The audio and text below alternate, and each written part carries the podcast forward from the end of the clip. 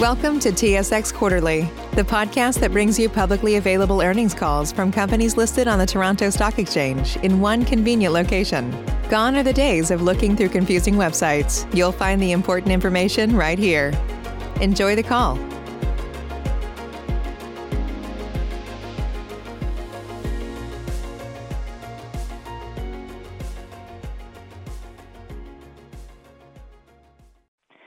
Thank you all for joining us this morning.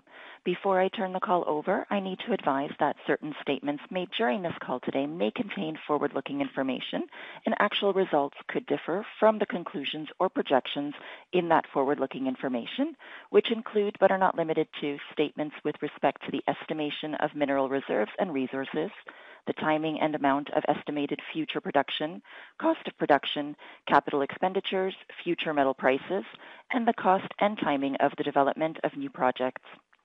For a complete discussion of the risks, uncertainties, and factors which may lead to actual financial results and performance being different from the estimates contained in the forward-looking statements, please refer to Yamana's press release issued yesterday announcing third quarter 2021 results, as well as the management's discussion and analysis for the same period and other regulatory filings in Canada and the United States. I would like to remind everyone that this conference call is being recorded and will be available for replay today at 12 P.M. Eastern Time. Replay information and the presentation slides accompanying this conference call and webcast are available on Yamana's website at yamana.com. I will now turn the call over to Mr. Daniel Racine, President and CEO. Thank you, operator. Thank you all for joining us, and welcome to our third quarter 2021 conference call and webcast. Presenting with me today is Jason LeBlanc, our CFO. Yohann Bouchard, our Chief Operating Officer, Gerardo Fernandez, Senior VP Corporate Development, and Henry Marsden, Senior VP Exploration, will be available to answer questions during the Q&A portion of the call. I will start, as always, with health and safety. Our total recordable injury rate was 0.68 for the first nine months of 2021. The health and safety of our employees always come first and is something we have always trying to improve. Since the beginning of the pandemic, we have taken quick action to limit the impact of COVID-19 on our operations and the communities in which we operate. We put in place across the company to minimize the spread of COVID-19. We are happy to report that we expect over 90% of our employees to be fully vaccinated before the end of the fourth quarter. During the third quarter, we completed human rights risk assessment at all our sites in line with the voluntary principles on security and human rights. We also approve a responsibility policy covering all aspects of health and safety and sustainable development. This is available to view on our website. Earlier this year, we introduced our climate strategy. In Q3, we performed workshops with each operation to establish roadmaps for each operation that describe project cost and schedule. These actions will help ensure that its long-range GHG reduction efforts are supported by practical and operationally focused short, medium, and long-term action to achieve the targets. Moving on to our third quarter results. Jason will review our quarter in more detail, but I want to spend a moment to recognize the strong performance of our mines our mines delivered. Canadian Malartic, Jacobina, and El Peñón all had standout quarters, and Cerro Moro also produced excellent results. In total, from our five operating mines, we achieved the second-highest quarterly gold production ever in Q3, with record-breaking gold production expected in Q4. As previously guided, we mentioned production was weighted at 53% for the second half of the year, with the fourth quarter being the strongest quarter. We did better than planned in the first half of the year, so don't be surprised if we do the same in the second half. We are in a very good position, strong position to achieve our or exceed our production guidance of 1 million GEO ounces. I will also mention that September was the lowest cost month of the quarter, and we expect this trend to continue to Q4, where we expect to deliver meaningfully lower costs. Before talking about the Odyssey project, let me congratulate our exploration team at the Canadian Malartic General Partnership. They have been awarded Discovery of the Year by the Quebec Mineral Exploration Association for East Gouldie. What an important discovery for the underground mine, assuring multi-decades of production. We are very proud of them at Yamana. At Odyssey, development of the underground ramp continued to perform well. The headframe slip form pour started in September, and 93 meters was completed October 19 in 21 days. Structural steel installation is expected to start in November and being completed during Q4. Infill drilling from underground is defining the Odyssey internal zone, which are not currently included in the life of mine plan, but have potential to add underground production within the next five years. Exploration continues to deliver exciting results at Odyssey and something we will continue to provide updates on. Turning now to Jacobina and our exploration project, expansion project, which continues to exceed our expectations. The mine has delivered significant progress on the phase two expansion. A new daily throughput of over 8,800 tons per day was achieved in September during a trial test to test the plant capacity. But the potential we see for Jacobina extend well beyond phase two. As we have mentioned in the past, we will advance work towards our phase three expansion, but the true potential lies even beyond this. Jacobina is located in a mining jurisdiction with huge potential.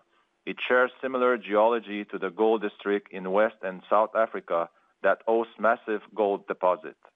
We are seeing the potential for the Jacobina Belt to become an entire gold mining district, which we own 100%. The Jacobina mine has produced over 2 million ounces and has over 8 million more ounces in mineral inventory, and this is all within a small portion of our land package, which is over 150 kilometers.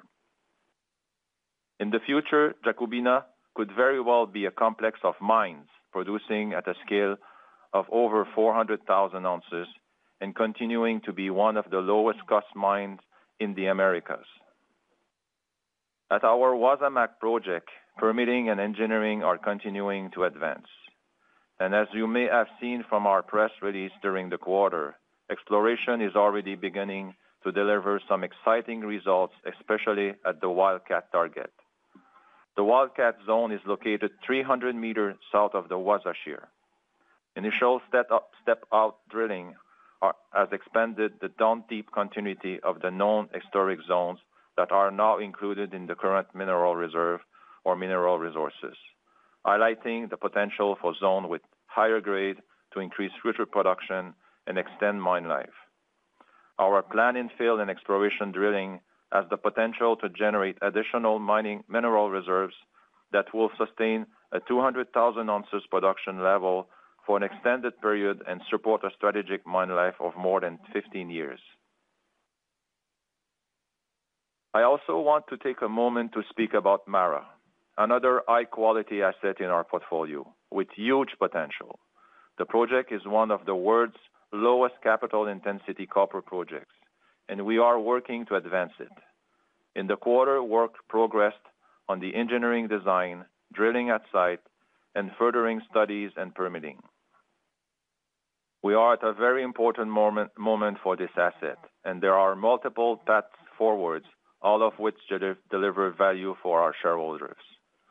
That value is huge, as you can see on this slide. At $4 per pound copper and 1,700 per ounce, MARA has an NPV of over 4 billion, and we own 56.25% of that. We will evaluate all possible avenues to deliver the most value to our controlling interests. The opportunity we have to deliver value from this project that is not currently captured in our share price is truly exciting. And I will now pass the call over to Jason, who can go over our quarterly results in more detail. Thank you, Daniel, and good morning, everyone. I'll now provide a brief overview of our third quarter results, as Daniel mentioned. We recorded net earnings of 27 million dollars or 0.03 per share, and on an adjusted basis, 69.7 million dollars or 0.07 per share, with the main adjusting item relating to our early note redemption premium. We also saw strong cash flows in the third quarter, with a step change increase quarter-over-quarter, which I'll come back to in more detail in a moment. But this profile of a strong third quarter is what we had expected at the start of the year. If you recall, at the beginning of the year, we guided that production would be weighted 47% to the first half and 53% to the back half of the year, and that the fourth quarter would be our strongest. Our results through nine months have tracked this profile, and we expect Q4 production to exceed 270,000 GEO, which positions us to achieve our annual guidance of 1 million GEO production for the year. On costs, recall in the second quarter, we had indicated that we were seeing some inflationary pressures from certain consumables with an impact of approximately 20 dollars per ounce above our planning assumptions at the start of the year. This is still our expectation. But with our planned ramp-up in sequential quarterly production, our unit costs have been decreasing since earlier this year. We really started seeing some of that better cost performance later in Q3. In September, we had meaningfully lower costs at several mines, to give some gauge of that on a consolidated basis, AISC for September was about 10% lower than our average Q3 costs. We expect that trend to continue into Q4, where along with the increase in production, our AISC for Q4 should be between 5% and 10% lower than our AISC for Q3, which will translate to our strongest cash flows for the year. Moving on to results from our mines in a bit more detail. Canadian Malartic followed its exceptional second quarter with another strong quarter in Q3, benefiting from higher grade and recoveries compared to last year. Jacobina also followed its strong performance in Q2 with another solid quarter in Q3. Production in the quarter was close to the record-setting production established in Q2, with mill throughput above plan and with recovery and grade as expected. The mine is on track to sustain 7,500 tons per day of ore to the mill by the end of the year, which will support our path to the phase two expansion at Jacobina. Cerro Moro also had an exceptional third quarter, with GEO production increasing 50% from the second quarter. More mining faces continued to be opened up in the quarter, with more mill feed coming from the higher grade underground ore. This trend will continue in the fourth quarter, which is expected to be the strongest production of the year, with stable throughput but at higher grades. With stronger production expected in Q4, Cerro Moro's costs are expected to be lower as well. Shifting over to operations in Chile.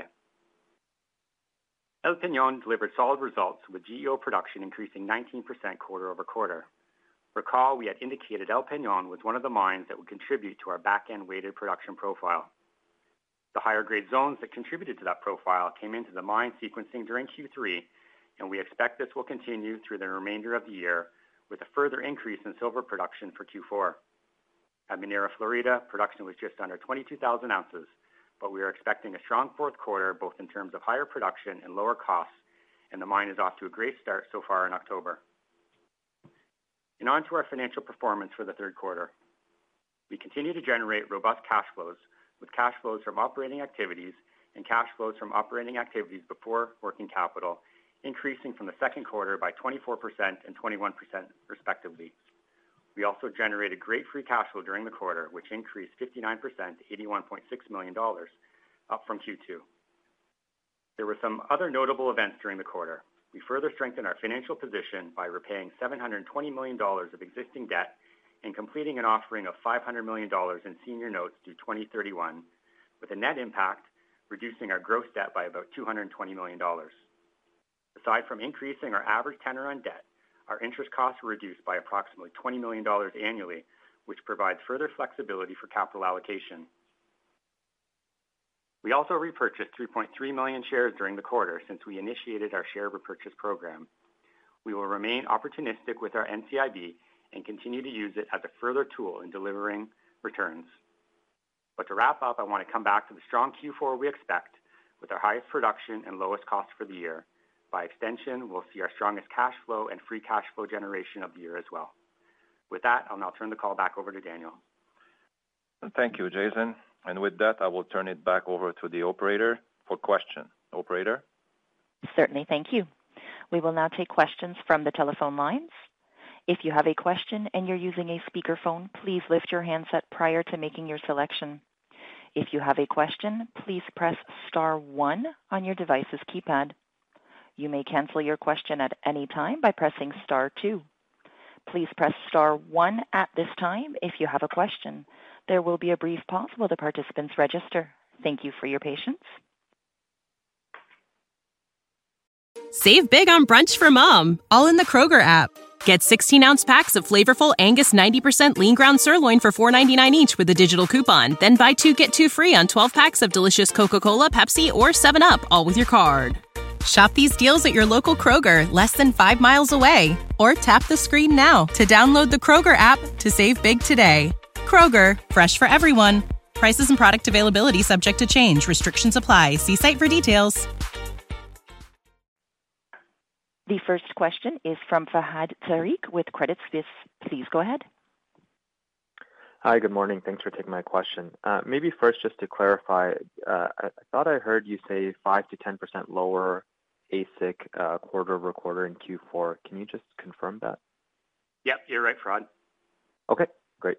Um, and then my second question, uh, maybe just extending that, can you talk a little bit about, um, like 2022? I know Q4 of this year benefits from the higher production, um, but what about going into next year? How does the inflation angle play in then?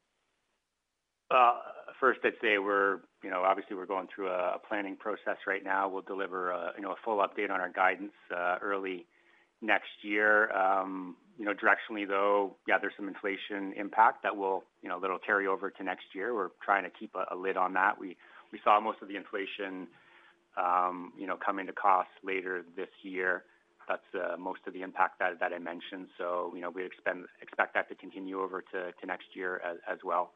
But uh, we'll be taking other, you know, other uh, efforts to try to offset that. But, you know, we do think it's uh, it's here for the shorter term. We don't think this is something that's gonna continue on for for years in the past. It does look like it's, you know, faces some dislocations on their, you know, supply side impacts. Some commodity, you know, inputs are hurting us as well. But, um, you know, we're doing our best to offset it. Okay. And then just maybe as a quick follow-up, can you talk a bit about some of the measures you're taking to mitigate the inflation? Because it sounds like from your comments that it's actually a bit more muted for for Yamana than it is for some of your peers that are talking about 5%-7% inflation on consumables or even higher than that, um, you know, 3%-4%, maybe 5% labor inflation. It sounds like it's, if I'm if I'm hearing correctly, it sounds like it's a bit more muted for Yamana. So I'm just trying to get a sense of what are the measures you're taking that that's allowing you to Um, kind of see less of an impact on inflation? Well, good morning, Fahad. You're right. You know, we have already said in Q2 that we're seeing at a maximum $20 per ounce, so that's 2% in our case. So what we did is early in the pandemic, you know, we have increased our inventory. We have continued to maintain our inventory a lot higher than they usually are. And the fact that we bought some of them, the material we need to operate our mines, you know, sooner, so that that why that is why this year that was not, uh, you know, highly impacted, maybe compared to to others. So there's some measures like that. And then on continuous basis, you know, we we review our uh, contract. We we try, uh, you know, goods from other companies that are other suppliers, and then if they can provide the same quality with a better cost, then we're gonna take advantage of this. So, we mentioned many times, all our mines have operational excellence, we call it in the company. So there's many projects each year at each of the mine that are there to know, reduce costs, mitigate costs, improve costs, because we have inflation on a normal basis with manpower and and materials. So that's part of our culture. That's part of what we do all the time to find ideas. And it's coming from from everybody in the organization, from the miners having ideas, from engineers, from from people of of technical service, from all across the company, and then we're sharing in between. So Yohann and the team, they meet, they meet each mine meets together on a monthly basis or quarterly basis to share, you know, what they're doing to improve their costs. And then if another mine can do the same, we do it. We have initiated, you know, global procurement many years ago. So when we go on tender for globally, you can assume we have a lot better price than mine by mine. So that's a few of the things we're doing, but we're doing a lot to mitigate costs, and then we've been successful doing it. Okay, great. Thank you. That's it for me. Thank you. The next question is from Mike Jalonen with Bank of America. Please go ahead. Oh, morning, Dan, Jason, Yohann, Gerardo, and Henry. Uh, Just had a couple of questions. Uh, Dan, you mentioned earlier that uh, you don't think MARA is being valued in your share price. Correct me if I'm misquoting you. Just wondering, what was your basis for that assumption, and what steps are you taking to uh, enhance the value? Maybe a joint venture, sell the asset, or is it more longer dated? My second question, actually, I'll come back to it. That was a long one to start off with. Okay, I will start, and then Gerardo can complement. But, you know, there's there's many that are carrying no value for MARA after we we even publish a strong pre-feasibility study last year. The numbers we showed on our slide are speaking for themselves. You know, that mine is half built when we have integrated Alumbrera and Agua Rica together to form MARA. You know, there's always risk to spend $2.5 billion-$2.8 billion in a project, or $5 billion if you have to build a mill. This is behind us. The mill is built. We have the permit for the tailings facilities. We have all the infrastructure in place at Alumbrera to operate the mill. Uh, we have the permit to do it. We have huge open pit to even dispose tailings in the future. We have pipeline to transport the concentrate to the port. So that all exists. What we need to do at MARA is to strip a big open pit and install the conveyors overland to the, to the mill. So that's something very simple to do.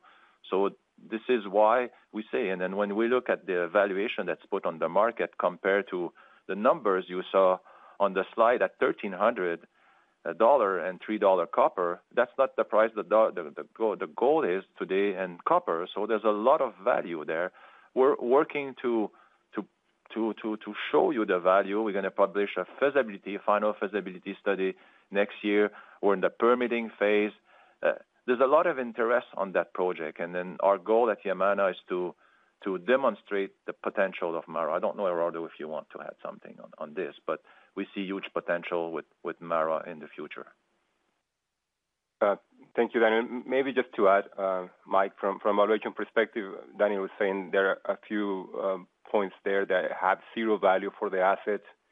Um, I would say maybe others have uh, multiples of uh, metal content. Um, but if you look at what is the consensus versus what uh, a similar asset based on the development stage and the value, I think you can see that it would be a significantly higher value even with um, with a multiple for feasibility stage. Right? That's the reason behind that. And it's a high-quality asset, and with a profile for development, as Daniel was saying, that is a lot lower risk than a comparable asset. In terms of uh, paths to unlock value, our main path is to advance the project. We're doing the feasibility, uh, we're advancing the permitting, uh, advancing the social engagement, the social license. We have good progress there with the local team, and we have good progress on the technical side, ourselves leading the study, but also with our partners.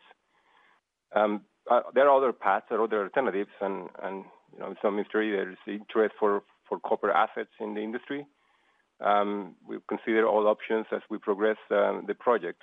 Um, it's obviously, the more we advance it, the more the risk becomes, the more value it has.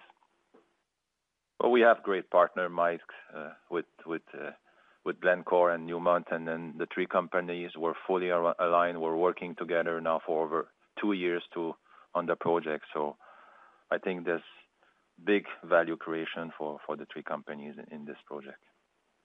Okay, great. Thanks for that comprehensive answer. And the second question is on your London listing. There was a lot of fanfare about this last year and uh, early this year, and uh, but I noticed the volumes have been very, very low on London, still very high in Toronto and New York. So just wondering, is Yamana happy with the London listing? Has it achieved what you wanted? Uh, Just just curious. Thanks. Yeah, thank you for the question, Mike. Um, Yeah, I think it's a process. It's not a a one-day uh, event. Uh, It's a process, and we understand uh, investors in the U.K. and Europe value relationship and long-term relationship. And um, we started traveling. Now the restrictions are lifted and starting having a face-to-face meetings. So it is it's a long-term commitment from our part, and we're going to put the effort to to go there and to meet face-to-face and and tell our story and show our results to to the investors. Well, we had already a good base shareholders in in in Europe and in in London specifically. And now we're we're meeting a lot of of new potential shareholders. And uh, like Gerardo mentioned, uh, Mike, it's it's not a one-day situation. It's a long-term establishing partnership or meeting new people in the future. So we're there for long. Okay. Well, thanks for that, and uh, good luck. Thank you. Thank you. The next question is from Tanya Jakusconek with Scotiabank. Please go ahead. Good morning, everyone. Thank you for taking uh, my questions. Um, just wanted to circle back to Jason on the inflation question for 2022. Um, as we go through the inventory that you purchased earlier this year, appreciate you on the labor side, you've done all of your agreements. Um, just want to check with you, if we look at 2022, um, would it be fair to assume that you know, your inflationary pressures are coming from buying additional fuel, consumables, etc., and therefore something in the 3% range would be appropriate over the $700 per ounce sort of cost this year? Yeah, Tanya, I think that's uh, the way you laid it out there. That's a reasonable thesis. As we work through lower cost inventory, purchases more at market, then you would have, call it a cost plus compared to what we saw this year. But I think that you know, the jury's still out for us, and we're still through a planning process. And I think a less exposure on some of the items that you mentioned there. You know, uh, you know, obviously, we've got exposure to fuel, but with you know, predominantly underground mines, we're just not consuming as much uh, as other operations. We've got power locked up uh, at all of our operations through next year at you know, well better than market rates. So I think there's a few other things going in our favor. And to the extent we've had any you know, inflation in region, I think you see the kind of the natural hedge of currencies working out here as well, and Canadian dollar, I guess, being the outlier in that regard. So again, that was our impact this year.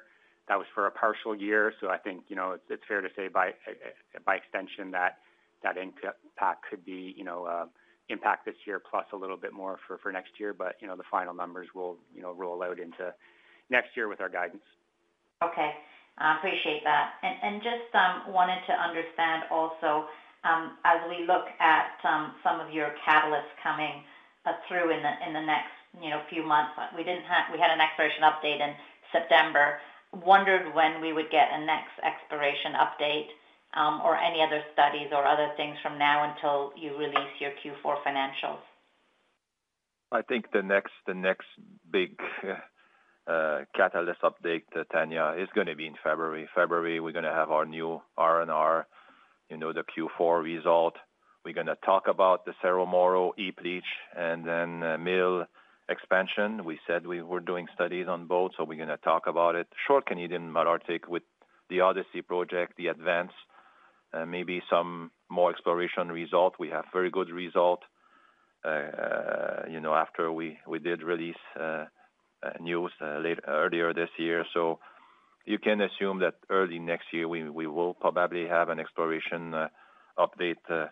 Also, Jacobina, you know, uh, hopefully we'll get the permit, but we of the 8,500 tons per day, the mine is already adjusting to that. You know, we we said 57 million at the beginning. Now we're talking 15 to 20, and that number is is still going down. As you have seen in Q3, we have achieved, uh, we're able to achieve with the actual mill 8,800 tons per day, so even better than what our phase two plan. So there's a lot of catalyst news coming uh, early in the year. Until then, I think it's going to be quiet in November and December and January, but February will be there will be a lot of news. We'll try to not to have all of them at the same time, I would say, maybe a week or two apart, but there's many news coming early in the next year. That's good. And then maybe just on your reserves and resources, I just wanted to confirm with you Um, on your pricing, um, are we looking at keeping the same pricing? You know, we are seeing a bit of inflationary pressures through the costs. I'm just trying to understand whether the pricing um, you will keep that constant as you had in 2020? That's the first question. And secondly, how do you feel about replacing your production and your reserve base this year or growing resources, and what mines should I focus on? The price won't change. We we have 1,250 now for many years. The 1,250 is there to stay for for many more years, so that that inflation doesn't have any impact on this. So 1,250 is our number. And what is it? Uh, 18 or 17 for copper, uh, for silver. That's the two numbers that are constant for many years. That's the one we're gonna keep. On all the mines, uh, Henry can put colors, but we see very good result. As you can imagine, Canadian Malartic, when you mine close to 700,000 ounces of your reserve each year, the reserve will go down, but the resources will continue to go up with the underground. Jacobina, we are already, you know, I said earlier this year that we have more than replaced or found ounces to replace what we gonna mine. We had very good success at uh, El Peñón, as like usual. Cerro Moro, some very good news this year. We didn't really speak a lot about it, but you're gonna see. So all in all, in general, we're very confident that we will do like in the past uh, few years, so replace depletion and then maybe add some ounces at some of the operation. I don't know, Henry, if you want to say something else, but we're very confident. So what I- uh, Yeah. Go ahead. Just, Daniel's covered it really well. You know, we've we've had this very strong targets for the last few years of always replacing depletion. The sites are performing very well. Um uh we're we're fairly confident we'll make that target. And you know, over the last few years, we've seen consistent growth at Jacobina, and I think we'll see that again this year. And then obviously at Canadian Malartic, uh, we're gonna see some growth in resources there and perhaps a conversion of some of that inferred to indicated for that uh, February release as well. Okay. So what I kind of take from that is you've got a good chance of at least replacing production in your reserves and growing your resources this year. Yes. Uh, yeah, precisely, yeah. And just maybe one last one on Cerro Moro. Can I just have a feel for how much additional material you could unlock if you decide to expand the mill? Yeah. It's basically, uh, you know, our cutoff, Tanya, at Cerro Moro is very high because it's a very high-grade mine. So, you know, when you have a high cutoff underground of 6 grams per ton and in the open pit, 3 grams per ton. Uh, you know, that mill was built expandable. We know the front end of the mill, so crushing and grinding, it's already above 2,000 uh, tons per day. We're processing, you know, 1,000 to 1,100 tons per day right now. That's the max. But we know the front end can be able to do more than that. So you'll see in the study what's our thinking. And then, sure, with expanding the mill, we can expand the resources and reserve because we can mine lower grade, lower grade. We have huge potential on the heap leach. You know, we have mentioned uh, earlier that heap leach can can bring us 40,000-50,000 ounces per year more because we're not mining any, you know, 1 gram type material and then huge land position there, huge target. And this is where Henry and the team are gonna focus by the end of this year and early next year to bring resources at the at lower grade that will justify the heap option. Then the mill option to be to upgrade the mill, it's not very costly. Like I said, it's already planned like that. You just add tanks on the flotation circuit and then, you know, the cyanidation circuit also to to increase capacity. So the unlocking that will permit to mine zones that right now we're mining right next to it underground. We have the development done, but because they're lower than cut-off grade, we we don't mine them. We have already paid for all the infrastructure, Uh, ramping down and then getting access, so it will add. But what's the amount of ounces uh, right now? Let us finish the study, then we'll see what we can bring into the uh, the mineral inventory. Okay. That sounds good. Great. Thanks a lot for taking my questions. Thanks, Tanya. Thank you. Once again, please press star one on your device keypad if you have a question. The next question is from Mike Parkin with National Bank. Please go ahead. Hi, guys. Thanks for taking my question. Uh, a follow-up on the inventory comment that you've got excessive inventory now. What's the thought of that going into 2022? Is that something that you would be looking to maintain levels at or draw it down eh, to more normalized levels? Well, good morning, Mike. Uh, we're still in the pandemic, so there's no there's no reason for us to reduce our inventory for now.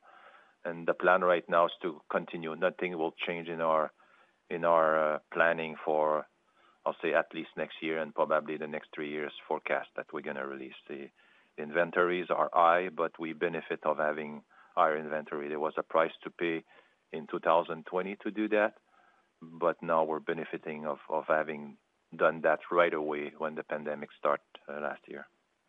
Okay. Uh, Has there been any discussion with Tony Makuch at Kirkland now that the merger of equals with uh, Agnico has been announced in terms of, like, what the vision is on Canadian Malartic? It seems like possibly we might be seeing some expansion in budgets for exploration, and certainly with that asset, it's showing quite a bit of upside. So maybe that's something that you guys would be welcoming. and The answer is uh, no, Mike. Let them do their deal, close their deal together later this month, uh, or later in November. Then after that, I'm assuming, uh, at the management committee level, then then we're gonna have discussions. So we'll speak with with Tony at at the time when the deal is closed.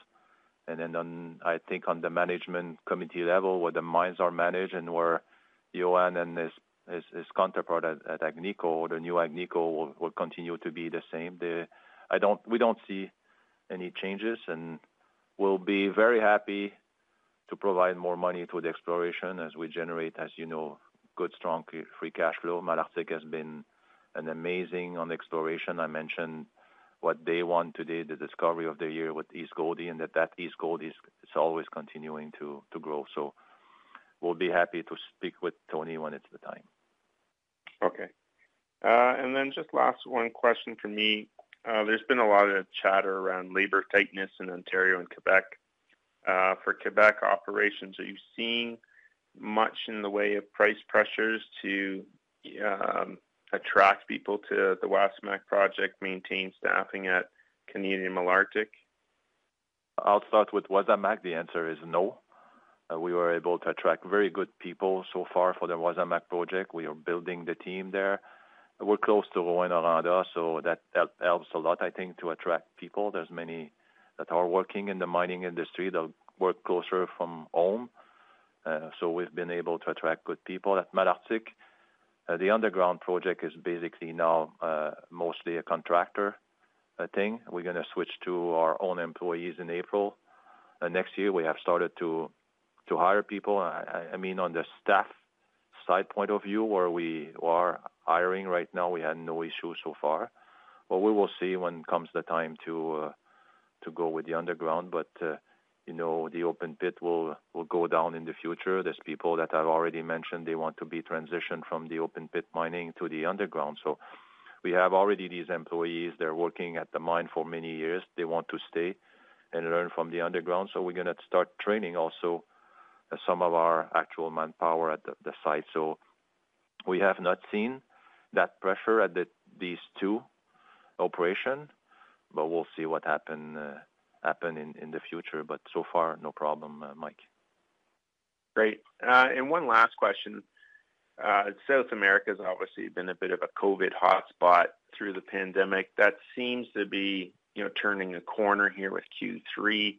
There's a little bit of color in terms of employee availability. How do you guys see that kind of today? Is that the kind of best it's been in, you know, kind of year to date and thus supporting further that call for a very strong fourth quarter coming? Yeah, like, uh, I mentioned, you know, Chile, to give an example, that we have a 100% vaccination rate at the two mines. Uh, Jacobina is getting close, is above 80% now, and the same at Cerro Moro for first dose. And then as the vaccine is getting more available, then they're getting vaccinated. Cerro Moro is back in full production now for the last quarter and then this quarter. The other three mines, we had no issue since the beginning. We have no cases at any of our mines. So uh, we've put protocols in place at the beginning, and then they're bearing fruit because we're we're running the mines at full capacity uh, like before the the pandemic. We still have the same protocol at site, but the mines are running like normal. Great. All right. Thanks. That's it for me, guys. Thanks very much. Congrats on a good quarter. Thank you. Thank you. The next question is from Ralph Profiti with Eight Capital. Please go ahead. Uh, thanks, everyone. Uh, good morning. Um, Daniel, my first question is on uh, Jacobina and phase three permitting. Um, by your own account, phase two permitting has gone very well, tracking ahead.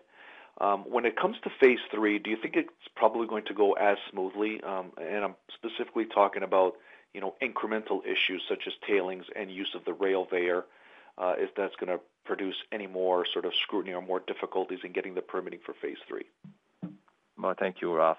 Good morning. So we're going to get permit for phase three when we get the permit next year. So the tonnage of 10,000 tons per day, that's the permit we're going to get. So we need 8,500 tons per day for the second phase, but we have asked the permit like we were doing phase three. So it's not the permit to 85, then another addendum to increase the permit to 10,000. We have decided uh, to go directly to the 10,000. Understood. Okay. Um, and my second question is you know, going back to the earlier comment about incremental Canadian Malartic investment now that we have sort of a new and bigger player. Um, is that changing your thinking on the pace at potential dividend bumps, the pace at which we get um, uh, NCIB action, uh, you know, just in order for Yamana to sort of build up that balance sheet um, for what may be bigger capital commitments? No, our balance sheet is pristine, so we can afford giving more dividends, buying back more shares, and then continue to invest if needed more in Canadian Malartic. We're going at a very high-speed pace there to... You know, I mentioned the headframe. It's it's ahead of plan. Now we're working on the other infrastructure. So if we need to spend more money underground at one point, you know, we have, I think, 12 drills or 14 drills at Malartic mm. right now. Can we go to more drills? Yes, we can. But that's not an issue for us to continue to have the same priorities. No, we had three before.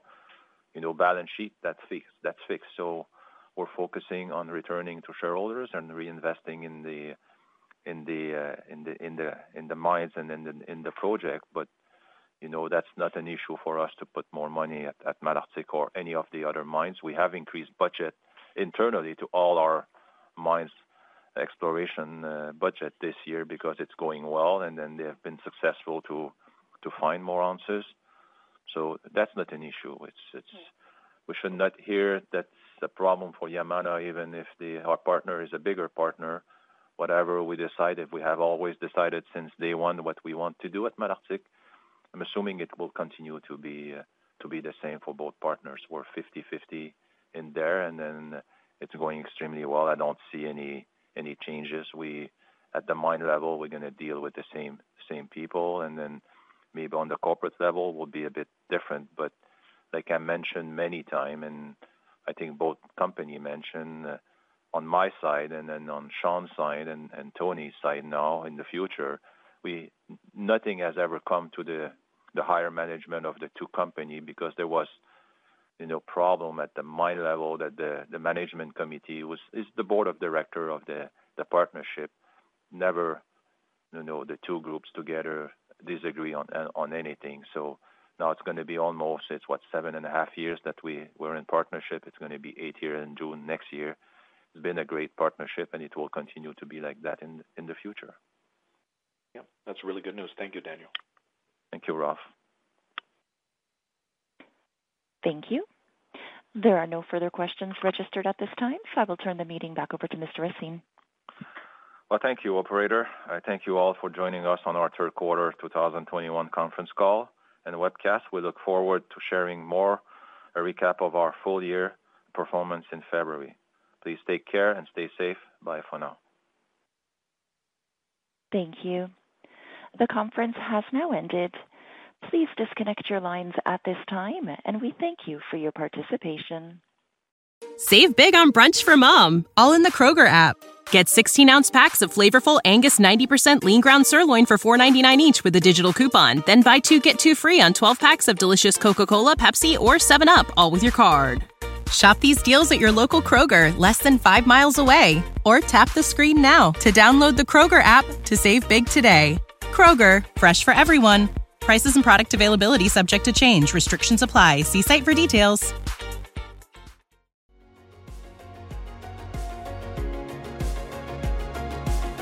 Thank you for listening to TSX Quarterly. If you enjoyed the cast, remember to leave a good rating. And remember, for any additional inquiries, please consult the company's investor relations section on their website. See you next time.